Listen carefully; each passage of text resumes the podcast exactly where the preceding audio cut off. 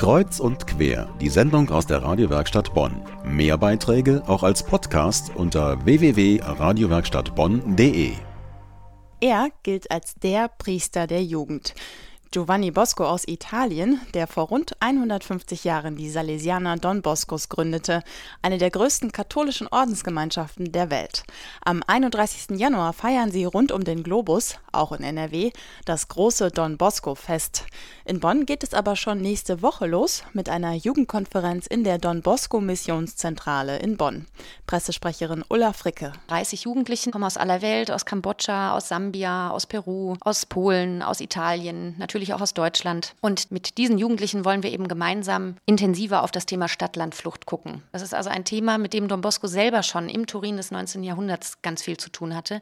Denn er hat dort angefangen, mit Straßenkindern, mit Kindern aus den umliegenden Dörfern zu arbeiten, die in die Stadt zogen, um dort Arbeit zu finden. Heute ist Landflucht ein weltweites Problem, denn immer mehr Kinder und Jugendliche suchen in der Stadt nach Arbeit und landen häufig perspektivlos in Slums.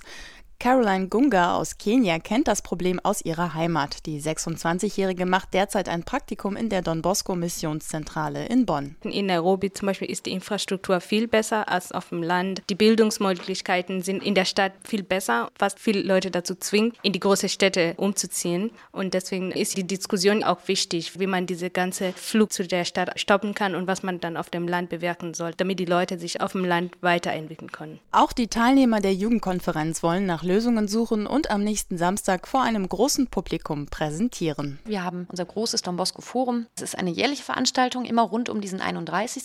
Bei uns eben klassischerweise angelehnt an das Don Bosco Fest. Da laden wir sehr viele Leute ein und die Teilnehmer unserer Jugendkonferenz sind dann eingeladen, mit unseren 300 Gästen ins Gespräch zu kommen. Ulla Fricke von der Don Bosco Missionszentrale in Bonn und das große Don Bosco Fest am Monatsende.